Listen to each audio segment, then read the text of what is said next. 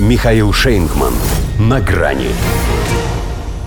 Исключение из правил. Россия покинула Совет ООН по правам человека. Здравствуйте. На грани. Что с него взять? Выгребная яма политической предвзятости.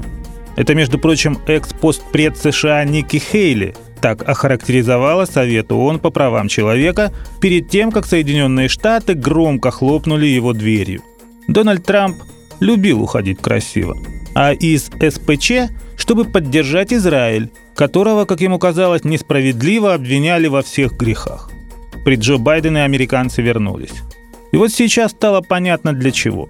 Чтобы еще одна международная контора вслед за МОКами, посеками и прочими федерациями пошла на поводу мейнстрима.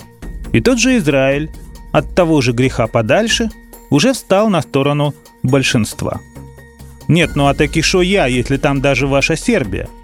Мог бы сказать он в свое оправдание, если бы нам это было интересно. А вот то, что сказал президент Сербии, как минимум полезно знать всем, кто недоумевает, да как же так-то? Хотели, признал Вучич, воздержаться. Да шантаж и давление заставили передумать. Может и хорошо. Зато теперь все понимают, как набрались эти 98 голосов. По-настоящему буйных – сирич помешанных на ненависти к нам, не так много. От силы половина. Хотя в их случае скорее от бессилия и неспособности противостоять нам по-честному. Что касается остальных, то здесь полный комплект человеческих слабостей. Зависимые, трусливые, малодушные, обманутые, впечатлительные, хитрые. Страны как люди. Полны разнообразных страстей, не все наделены мужеством, порядочностью и внутренней свободой – по отношению к внешним раздражителям. Поэтому гораздо важнее не только для нас, что государств с такими качествами в Генассамблее ООН набралось больше 80. А среди них ведь и Китай с Индией. 24 конкретно за нас, 58 воздержались. Все они не повелись на кровавый розыгрыш в Буче, они догадываются об истинной сути спецоперации на Украине. Наконец, они и составляют тот самый Второй мировой полюс – о появлении которого отныне можно говорить определенно.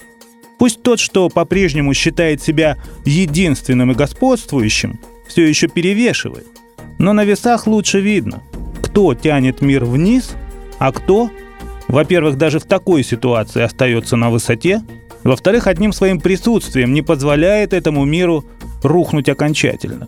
Что до СПЧ, ну будут они теперь и в права человека, как в футбол играть без нас, поразив в правах 146 миллионов человек.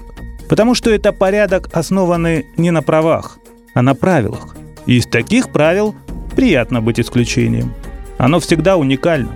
При этом у них даже формат устранения и иезуитский. Нас как бы не отчислили, а лишили голоса. То есть не оставили вариантов, кроме заявления по собственному. Будь это для нас смертельно – Суд назвал бы это доведением до самоубийства, а так мы просто от такого совета уходим, а им желаем оставаться. Но вряд ли у них получится счастливо, потому что не ройте другому яму, вы в ней и так по уши. До свидания. На грани с Михаилом Шейнгманом.